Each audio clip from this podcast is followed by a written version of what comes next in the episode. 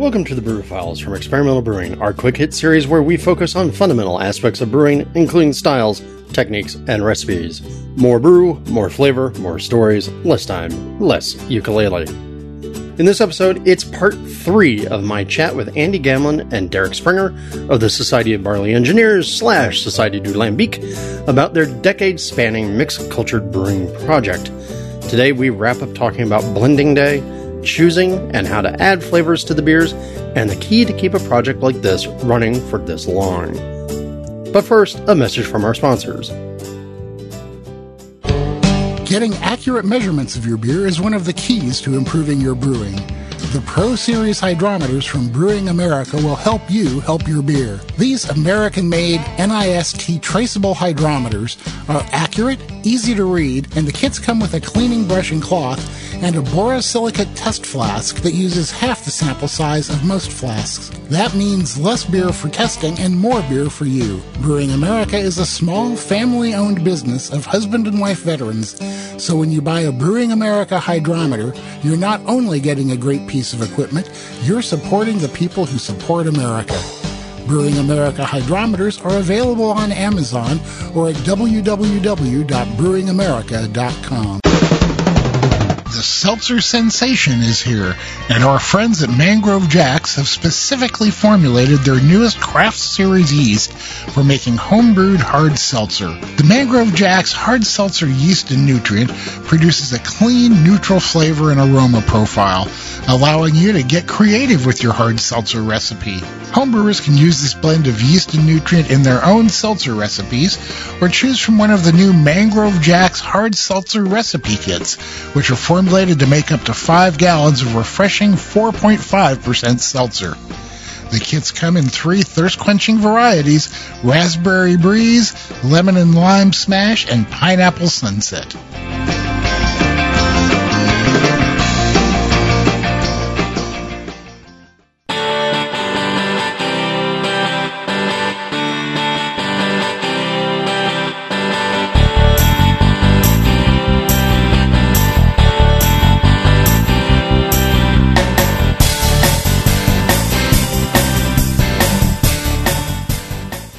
Once again, welcome back, everybody. And remember, if you interact with any of our sponsors, please let them know that you heard about them here on The Brew Files. And it's time for part 3. Is this the final part? I don't know. We'll find out, won't we? Part 3 of our chat about the Société du Lambic down there in San Diego County. And once again, I have Andy and I have Derek on. Guys, say hello. Hello. Hello. So before we get into the third part of this whole talk about how you guys run a crazy dang thing, I'm going to give the super quick recap. As always, if you want all the details and all their gore, then you need to go listen to part 1 and 2, which are available on all your finest podcast retailers and, of course, www.experimentalbrew.com. So to recap, Société du Lambic is a side club of the Society of Barley Engineers in North County, San Diego. The project has been going strong for 20 years. Every year, the club pours 13 different mixed-cultured beers at the Southern California Homebrewers Festival. There's a brew day in March with 10 to 15 brew teams, a single shared recipe, 70% two-row, 30% unmalted wheat with hops aged in Andy's attic. Batches are force-chilled, blended together for fermentation, pitched with a fresh culture of Saccharomyces cerevisiae to kickstart ferment. The strain is based on whatever's available at hand, not too important. Fermentation happens over the course of a month in full-size, reused wine barrels under a pepper tree in the backyard. Barrels are kept wet year-round. Harvest day is in the early fall / late summer, so September, October timeframe. Participants, brewers, and those who commit to bringing beer to the fest sample the available beer. Everybody's enjoying beers, and then they volunteer for which beer or beers they want to take home and finish. The transfer happens via siphoning from the barrels, which again are elevated under a pepper tree by a retaining wall. Barrels are then refilled with either beer from the tote, because there's a tote involved here in addition to the 3 barrels, or a brand new batch of beer. The gist of what we covered in the first 2 episodes did have one question that came in about maintenance. So when we had talked in episode 2, Andy, it sounded like, if I'm remembering all of my details correctly, you guys aren't doing any specific maintenance on the barrels in terms of like emptying the barrels, cleaning them out, doing like the Cantillon thing with a sharpened chain and tumbling it. You're literally just keeping the barrels wet year to year and making sure that the beer's coming out in good stead. And if it's leaking, make sure that the leaks go away. Yeah, that's been our strategy. Our strategy has been to keep the barrels wet. And I think where you run into a lot of problems with barrel maintenance is if you let them dry out and then you're trying to reintroduce things in there and to try to make sure that things that are in there are the things that you really want in there. So our strategy has been to keep the barrels wet. They always have lambic in them. And so that way we lighten the load on barrel maintenance. Yeah, I think you can count on one hand the number of days that the barrels have been empty in the past few years. I mean, it's maybe an afternoon that they don't have anything in. All right, so now that's our recap of brew day and then the, not blending day, but the harvest day. Blending day is coming up. Anything that I missed in that high-level recap before we get into the rest of the details? Well, I just will say that you did mention that we pitch a fresh sack strain. But of course, we talked quite a bit about all the other microbes that are in the barrels. And so don't want anybody to think that it's just the Saccharomyces that are doing all the magic. You also keep the house culture going in the barrels as well. So that's right. Also, most importantly, we do have a guard cat. I believe a pair of guard cats now watching over the barrels throughout the year. Always important to have a guard cat. So that gets us the high level. And again, go listen to part one and part two if you want more of the gory details, because boy, howdy, are there a lot. So we've got now, as we're standing, beer has been distributed out to people. How many different people are taking kegs of beer? So there's maybe 20 or so people, and we have, we're looking at 50 kegs, something on that order. So there's quite a number of different kegs that are filled up. Most people are filling up kegs. Some people will fill up a carboy with some fruit already in it or something like. But most people are taking the kegs and then bringing it home, and then that's where they start doing things with it. You said, hey, some people bring carboys with fruit in them. Given that all of this beer is ultimately destined for festival, is there like a set plan? Is everybody coordinating like, oh yeah, hey, I'm going to do mango. I'm going to do raspberry. I'm going to add hop. Is there a set plan, or is it just kind of go off and come back and we'll find out what everybody did? Well, we do have a sign-up sheet so that people can see what other people are going to bring, but we leave it up to the brewers. Allow them to get creative. And boy, have we seen some creative lambics over the years. And so I think that's worked out pretty well. At least people know what other people are bringing, so we don't end up with 5 peshes or something like that. Even within folks that choose to make, say, like if we have 3 folks that want to make a cherry lambic, they will be vastly different enough to the point that, you would hardly even say that they're the same beer. But at the same time, it's sort of the potluck sign-up sheet so you don't get 3 people making potato salad. Right. Before we get into actually doing all the ingredients, Andy, you had said, hey, we've got to talk about blending day. So tell me about blending day. After we take away all the people bring home their kegs, I take a few kegs that I reserve every year, and those get used for blending and for other things that we want to do as a club. And so I have a collection of about 25 kegs from various different years, also from various different barrels. And what we do for blending day is people come out, we break up into teams, and we're able to sample. First, people individually sample the beers, and then we break up into teams. And then once we've broken up into teams of, there'll be generally 3 people on a team. That team is tasked with trying to come up with the best goose blend they possibly can with the various different constituents. They'll generally blend very small quantities of different lambics, in trying to hone in on what they're trying to achieve. And then once they do achieve something, then scale it up to a growler level. And then once we have each of the teams has their growler that represents their best goose that they can create, then we basically have a method of voting so we can determine which one will represent our club at the festival. I say this without the barest shred of hyperbole.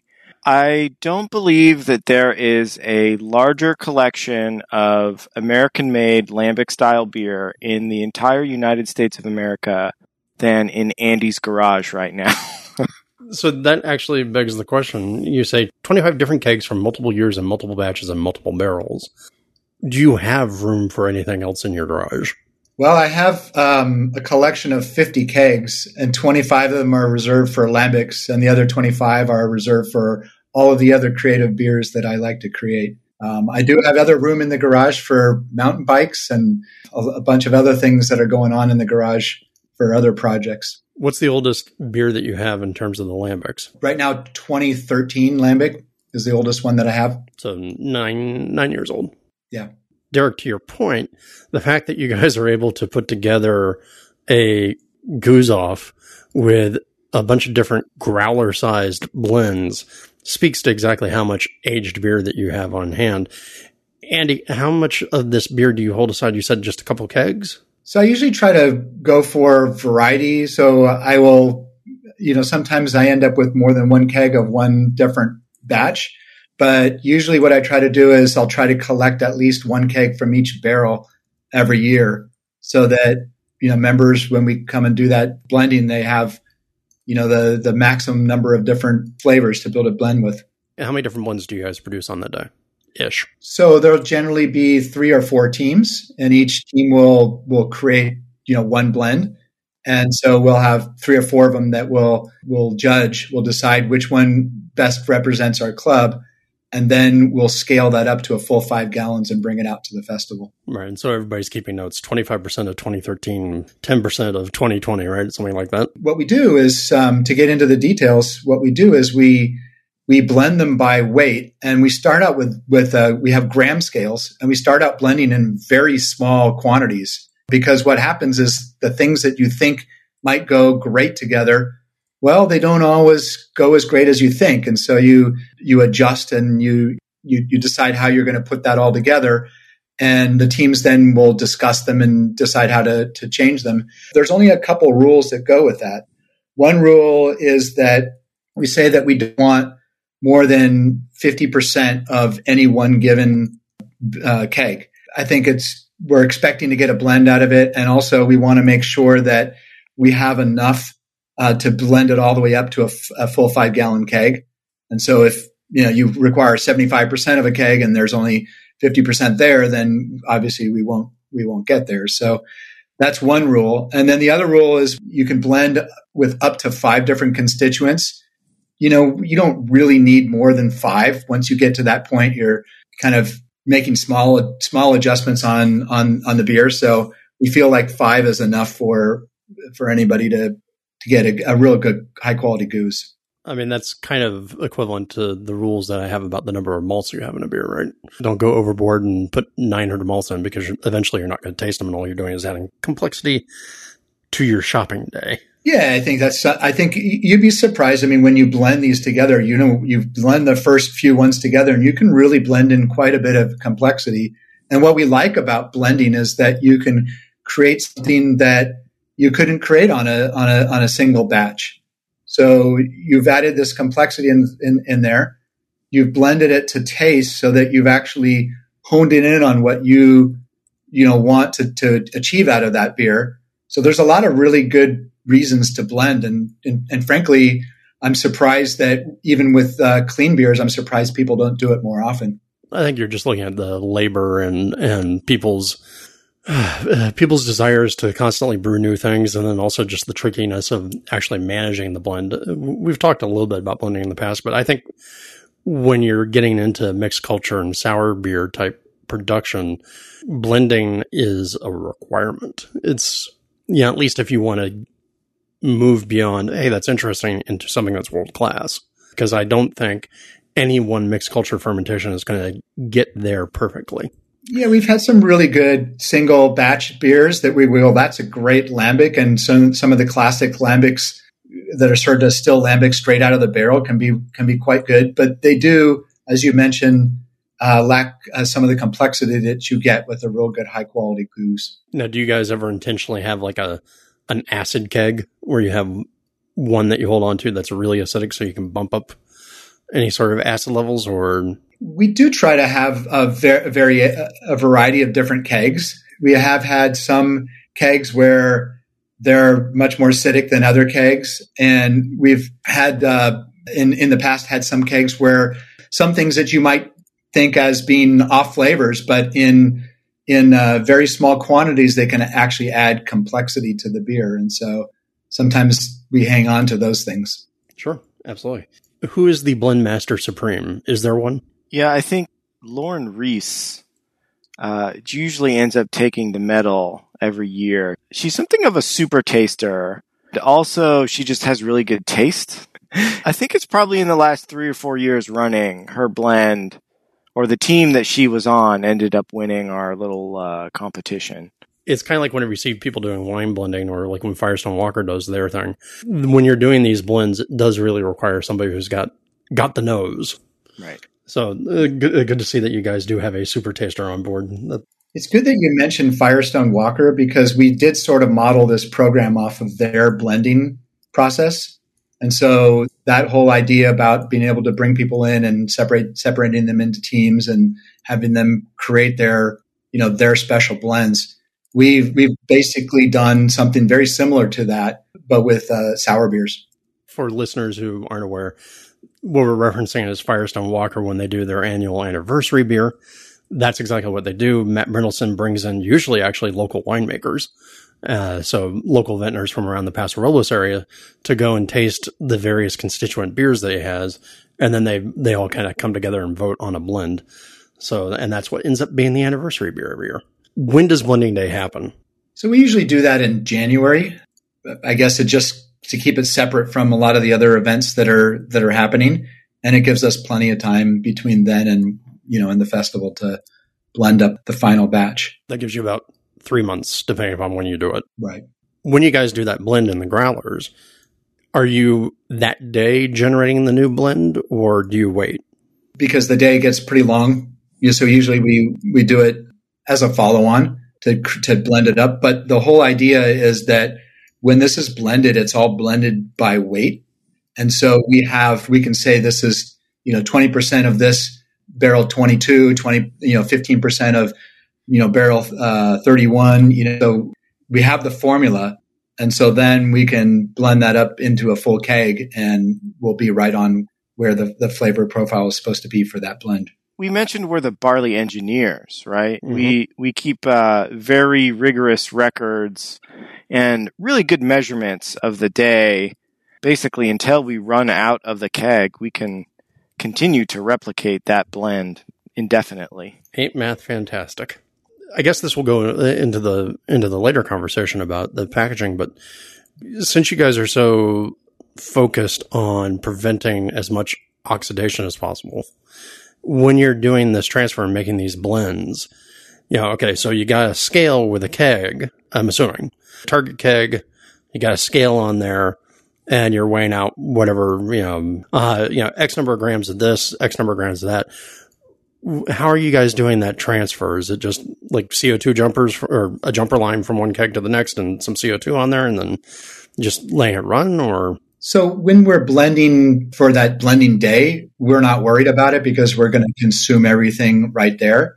But when we blend up the keg, then we'll use the process where you start with a keg that's filled with sanitizer, blow all the sanitizer out, so that it's filled with CO2, and then basically fill it up from the ground up with alambic. And so that way we, we're ensuring that we're not pulling in oxygen. And like I said, you got the keg up on a scale, so you can actually see like what the weight is that you're putting in, right? Exactly. That's exactly it. So you do it all by weight on a scale, and then what you can get the percentages right. You can get the volume. You'll know what the volume needs to be in the keg in total. So it's really easy to work. You're working by weight. Yeah. When we're measuring out the units kind of the day of, we usually do, like 50 grams of this, 40 grams of that. And, the great thing about the metric system is that when you want to scale it up, You just add a digit to the end of it. I know we'll talk more about packaging here in a moment, but given that this is one of the kegs that is directly under y'all's control, when it comes time to, okay, you got the keg, you got the blend in the keg now, what are you guys doing for carbonation? Force carb? Are you trying to keg prime, or are you serving this still? No, for the things that we serve at the festival, we're using force carb for those. For other ones, I guess we're going to talk about this later, but when we pack bottles, then that's where we're using some natural carbonation. So we're going through a secondary fermentation in the bottle. Well, and the good thing with doing the force carb, even though that's going to be less traditional in a lot of ways, although, as you said, bottles are different, doing the force carb in the keg also means that you can transport the kegs to festival without making them murky. All right, so anything else we need to talk about on about blending day and packaging up the club goose? No, I think we've just about covered it. All right, and so that's in January for service in May, late April, early May. The other 25 or 50 portions have gone out across the North County. You said, okay, we got people to do a potluck sign-up sheet. I want to do a creek. I want to do a framboise. I think last time we talked about somebody doing a banana, and we've talked about other additions as well. Let's talk about those other finishing treatments and how they get applied and what people have done with them. Obvious place to my mind to start with before we even get into the fruit is any sort of additional microbial material. Is anybody like going and tossing an additional Brett in some food to change the character? Or is everybody playing it straight with what comes out of the culture that you guys have? I would say most people are just using it straight up there and then adding fruit to it. I don't know, Derek, if you know of anyone that is adding other microbes afterwards. I want to say anecdotally, I feel like I know of some folks that have tried adding this or that. I think for the most part, what we're getting out of the barrels is already pretty interesting because you're kind of hot blending it, right? And so what you end up getting is it's something interesting that you think you can do something with. And at that point, mostly we're thinking about how we can finish it versus kind of age it more or, you know, like add more complexity to it. Yeah, but by the time we take it home, we're just thinking like, how can we finish this and create, you know, something a little extra unique from it? So then let's get into the one that I think that everybody expects because we've been talking about it, fruit. You got your classic flavors, your framboise, your creek, you know, those sorts of things. How are people putting the fruit character in there? I know you'd said, hey, you know, some people show up to the harvest day with a carboy already filled with fruit. Are most people using just like a fruit puree, or are they doing frozen fruit or fresh fruit and they're prepping it themselves? What are people doing? I can tell you what my preference has been. My preference has been to use frozen fruit because I find that you get better flavors with it. That fruit can be picked when it's fully ripened. You know, there's a lot of discussion about how freezing the fruit also tends to break open the cells and makes it more accessible. So I've had very good results with frozen fruit. So that's sort of my go-to. But other people are using different things. Some people have some fresh fruit in their backyard that they can use. And some people have other sources for using fruit. Yeah, that's pretty much the way that I've been doing it. And the one thing that I can tell you about what I've been impressed with our members is how creative they've been on this fruiting process. It's almost like We've given you a keg, you're bringing it home, and it's almost like they're in competition with each other to create something that's even more unique than the last person. And so we got all kinds of wild things, you know, like you said, the banana lambic. We've had dragon fruit lambic, all kinds of different. I think we had a cucumber lambic one year, which was actually quite tasty. If you've ever had cucumber water, you probably know what I'm talking about. Cucumber always carries a nice... Well, actually, a simultaneous freshness and bitterness that I think is actually wonderful. I actually don't think I've ever been disappointed by a cucumber, generally, in any format. Well, and I do think one of the things I love about living here in Southern California, me being up here in LA, you guys being down there in San Diego, we are an embarrassment of riches in terms of produce. Between the fact that, like, I've got 2 avocado trees, a persimmon tree, a lemon tree, an orange tree, and a lime tree in my backyard. And that's not unusual. along with all the other stuff that we get to see around here. Yeah, there's a lot of opportunity for people to play. Andy, you'd said, okay, frozen fruit, that's the way that you like to do it. Obviously, you can go and buy bags of frozen fruit, but one of the other fun things is to go and hand process fruit and then freeze it yourselves. Are you guys doing that as well? Different members are doing different things. One of the my favorite lambics is one that's done with guava. One of our members, Jeremy Jerome, he has a neighbor that has a guava tree that's revered by our club because he brings this guava lambic every year. And he takes that fruit from that guava tree and he uses that to create what he calls a guavois.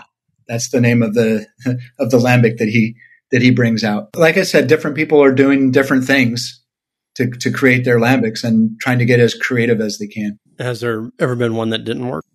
I don't know, Derek. Have you ever had one that I'm trying to think of if I've ever had any that didn't work? Some fruits work better than others. Some of them don't have a lot of flavor to them. I guess I would stay away from ones that are very acidic. And so if you have if you wanted to use lemons or lime or something like that, I think it might be more difficult to do that. Maybe stick with the zest and with the actual juice from them. Yeah, I think the only one from my personal experience that I was disappointed in is I tried to do a persimmon lambic, and it just ended up being a really nice lambic beer, but you couldn't identify the persimmon in it at all. I think it was just too delicate of a flavor. There are some of those flavors like strawberry. Strawberry is a classic one to me. Strawberry is super hard to get into a beer and get it to preserve for more than like a week. And so, yeah, I wouldn't be surprised if persimmon falls into that same world.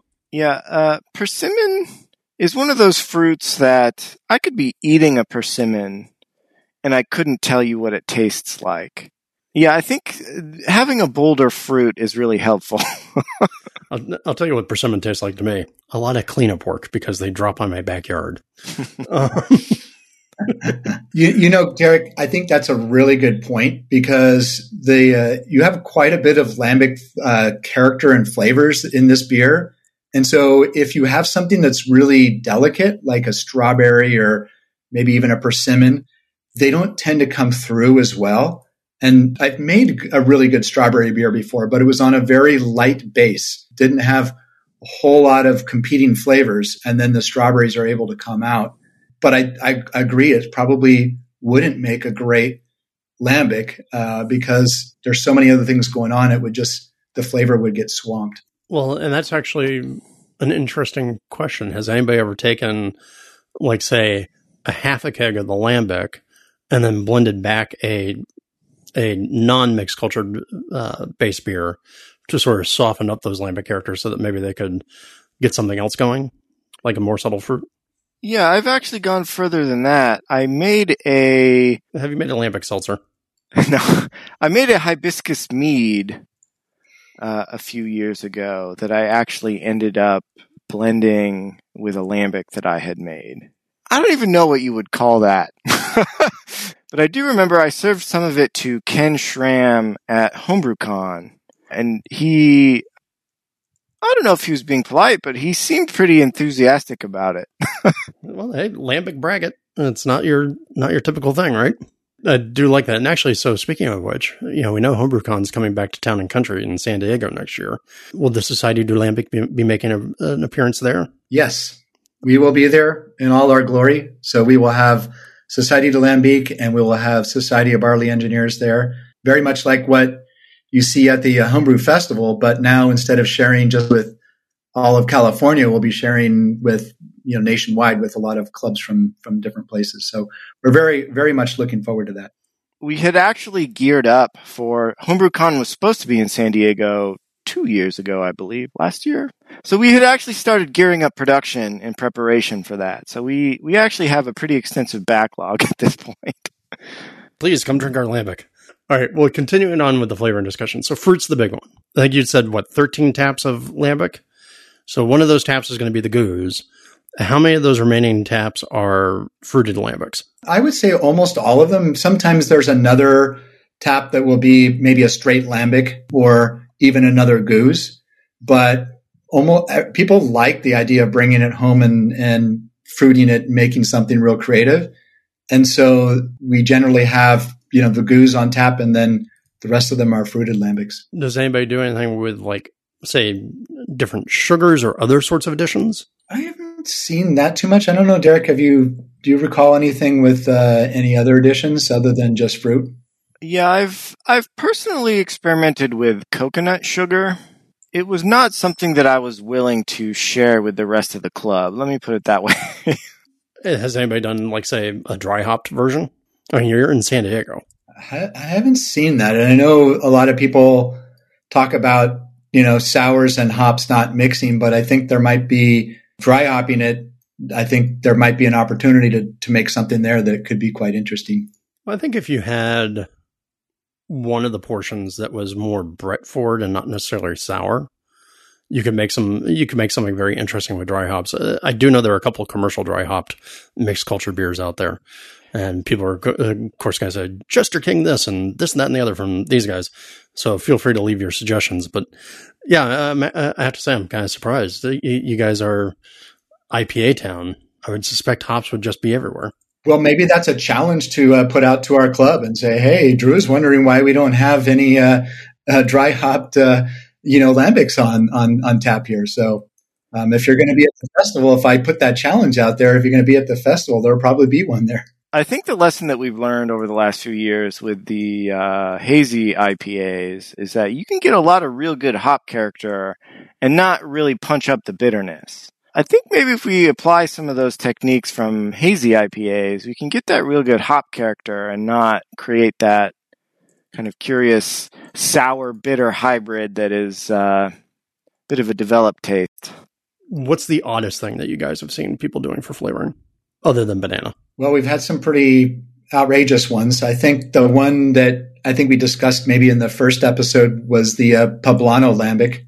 Right, the one that was in the Ballast Point. That one was a result. Well, started out with because it came out of the Ballast Point Victory at Sea barrel, which for those of you that know what that is, that's it's an imperial stout, a very good imperial stout. And the interesting thing is that, you know, with the coffee additions in there, you would think maybe you're going to get coffee flavors, but to me, it tasted more like pepper. Sometimes coffee can taste sort of peppery. And so it had a pepper flavor to it. And so I thought I would just play off of that and add some poblano to it, and made a poblano lambic that showed up at the festival, which I think was pretty unique. As we think about additions and flavorings, to Derek's point, you are the Society of Barley Engineers and so very mathematically minded.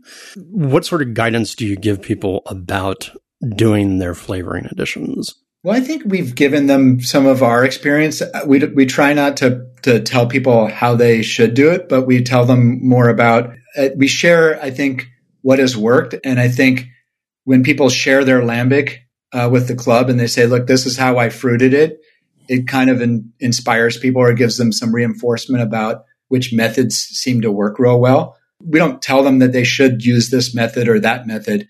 But when you start seeing, you know, lambics that are coming out that people have done, and we're sharing, of course, the methods that we use, then I think members are picking up some of the best techniques. I think we have the pretty rare benefit as a club that we're all coming from the same base. So we all knew where we came from. And when someone tries X, Y, or Z, we more or less have a control that we can compare it to. So if something is really good, we know, okay, well, if we have, you know, this base, we can do that and it turns out really good, or, you know, maybe it turns out really bad. And so we know, okay, don't do that. But because we are all coming from the same place with the same base, we actually can make some pretty good lessons learned from that and share and move that on to the next year.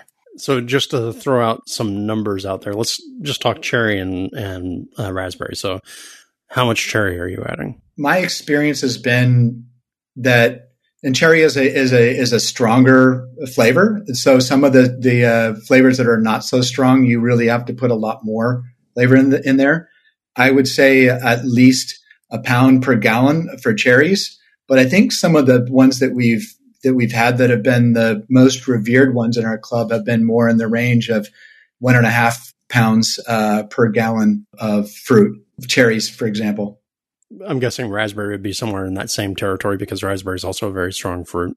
Right. That's right. If you have a fruit that is notoriously soft, so like take apricots, for instance. I usually think of apricots as being relatively soft, at least in terms of getting beer flavor out of them.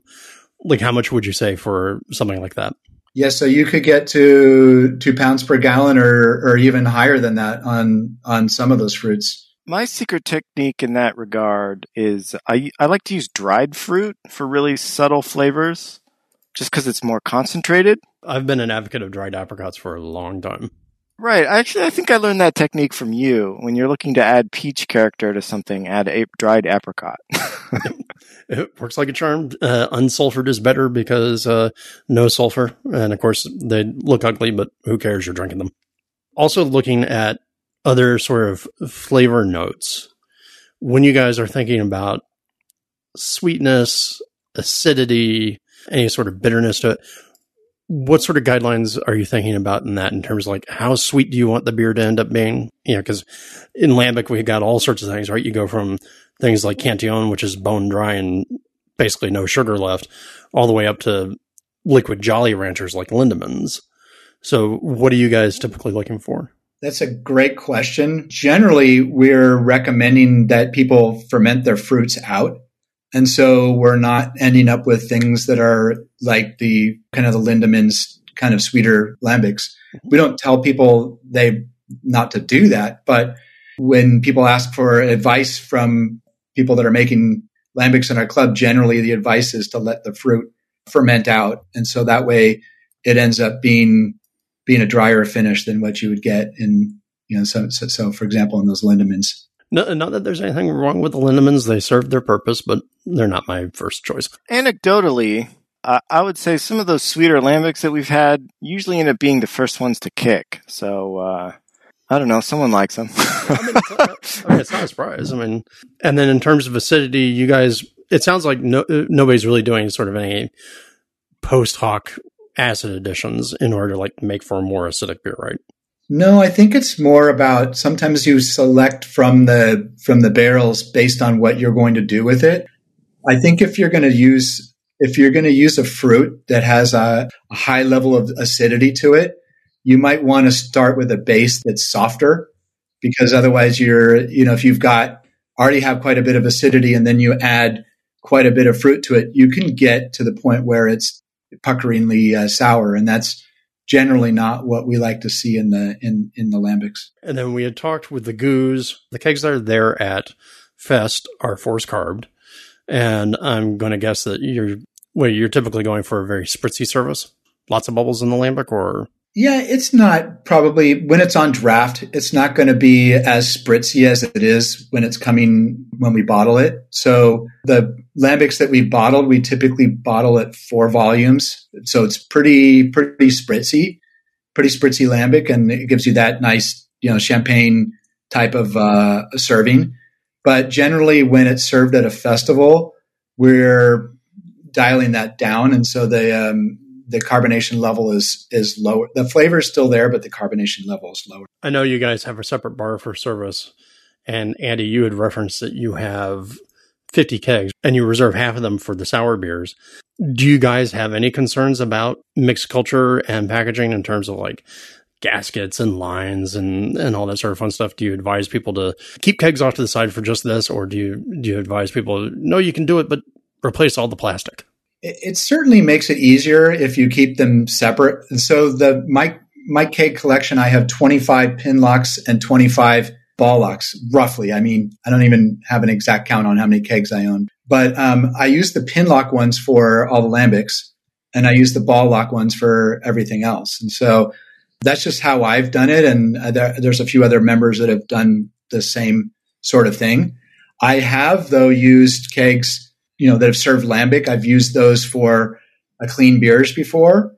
And I think you have to be very diligent about cleaning. You don't necessarily have to throw away all of the, the gaskets and things like that. But you have to be very diligent about cleaning everything that you do. So I wouldn't say you can't do any of this. I would just say your level of care needs to be a little bit greater. Yeah, if there's ever a time to be fastidious, it's then. And me being the paranoid sort of person I am, I just go and replace the gaskets anyway. Far cheaper than losing a batch of beer. You know, if you were operating a professional brewery, you wouldn't even think twice about it. And so, you know, as homebrewers, we sometimes were able to take a risk on something because, well, you know, what's the worst that can happen? I've got a great beer that's now turns into a lambic, and it's not the end of the world. Yeah, I've been to some beer bars. I've had that problem too. Now, you guys had referenced just briefly bottling. So under what conditions do you guys bottle and how do you do that?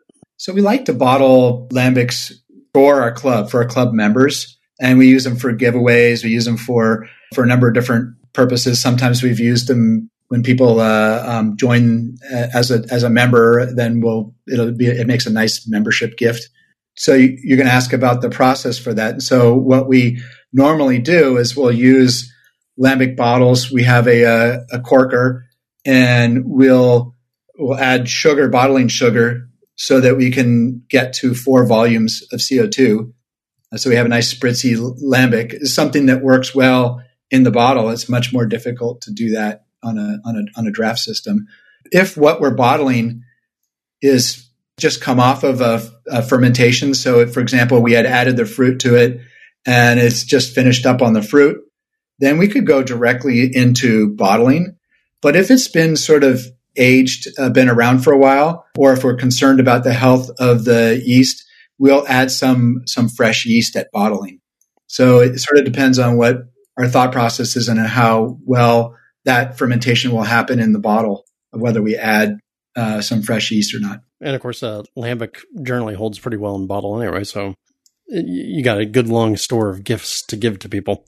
Now, before we close up the whole visit with the Société du Lambic and this whole project, is there anything else that we haven't covered? I just want to say one thing about, just because you mentioned bottling, my experience has been that the bottled versions hold up better than the kegged versions. Yeah. I think it's just because, one, you've got all the oxygen out of there when it's gone through that second fermentation. You've got some yeast and other microbes that are still in the bottom there that are able to help scavenge any oxygen that gets in. And so it seems to be a great way for us to hold on to lambic for, you know, longer periods of time. 2 questions to close us out and let you guys get on with your Saturday.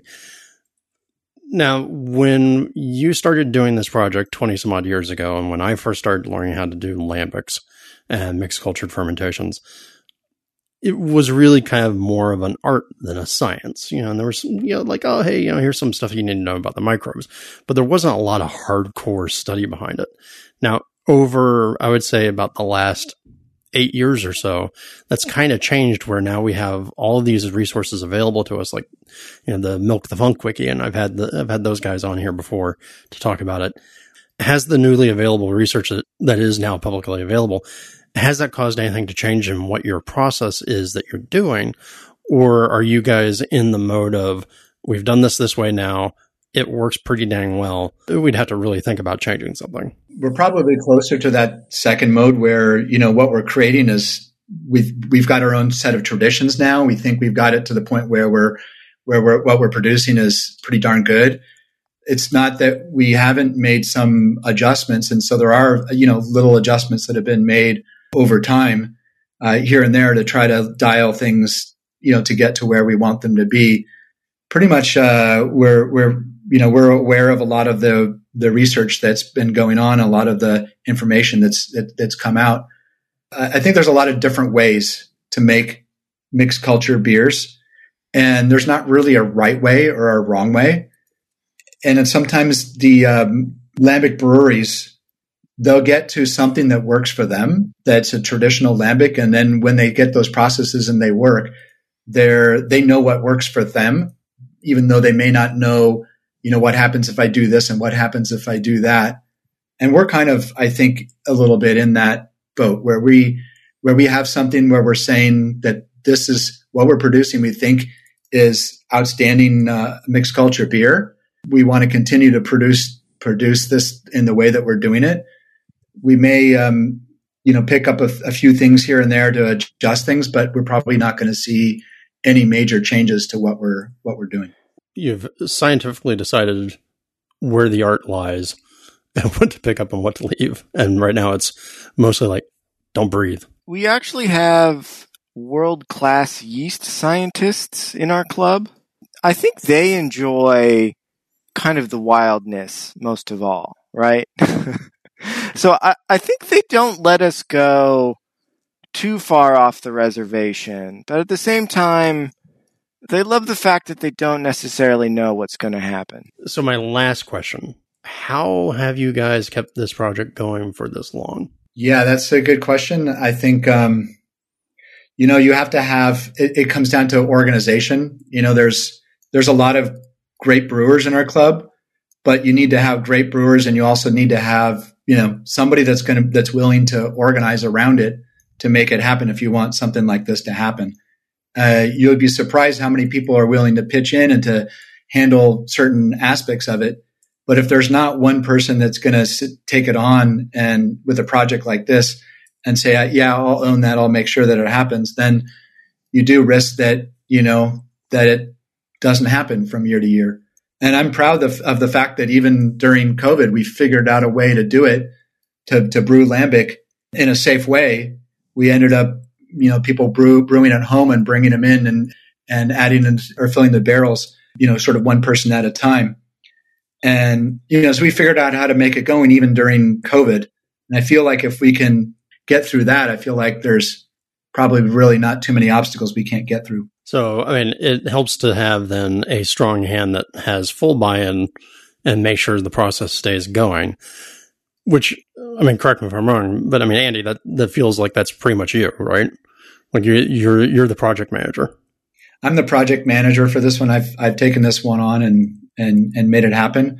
But I got to say that there have been a lot of people in our club that have taken on certain aspects of it that have made this a lot easier to, you know, to happen.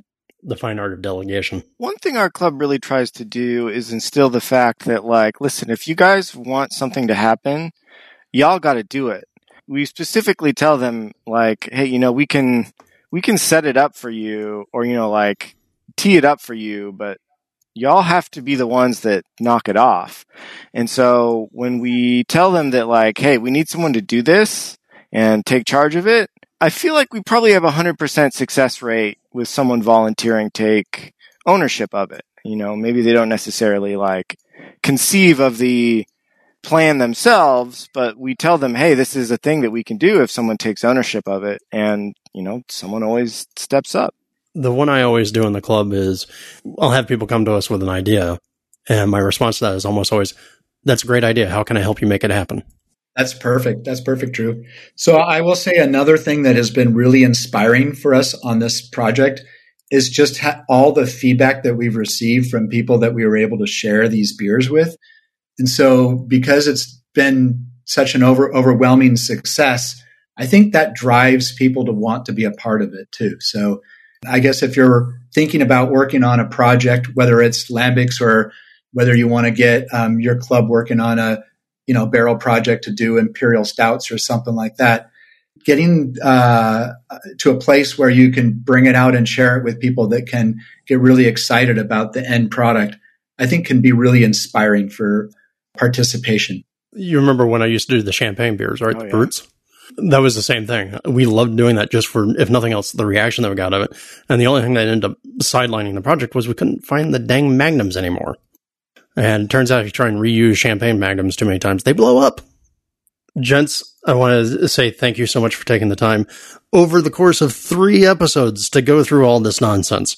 And somehow, yet, even though we've spent 3 episodes talking about the Société du Lambic and running a project like this, I feel like we've only barely scratched the surface. To the listeners out there, if there are things that we have not covered, if there are questions that you have, you know how to get us a question. podcast@experimentalbrew.com. You can send me a message on Facebook, on Instagram, anywhere, and I will make sure that we get those questions answered because, again, like I said, despite spending 3 episodes talking about all this, there's more to talk about. Andy, Derek, thank you so much. Oh, it's a great pleasure. Thank you for having us. Thank you, Drew. It's been great. Thank you everyone for joining us on another episode of The Brew Files. We hope you enjoyed this final piece of how the Société du Lambic runs their mixed-cultured fermentation project over the decades. As I said, I know, over the past 130-ish minutes, we've just scratched the surface. So if you want more details, send us a question. Podcast at experimentalbrew.com. And tell us about any cool big club projects you know of or are involved in. Remember, if you have show ideas, styles, brewers, techniques, ingredients, etc., you can drop us a line at podcast at experimentalbrew.com. You can reach us at denny at experimentalbrew.com or drew at experimentalbrew.com. You can find us on Twitter at expbrewing, on Instagram, on Facebook, on Reddit, and just about every homebrew forum out there.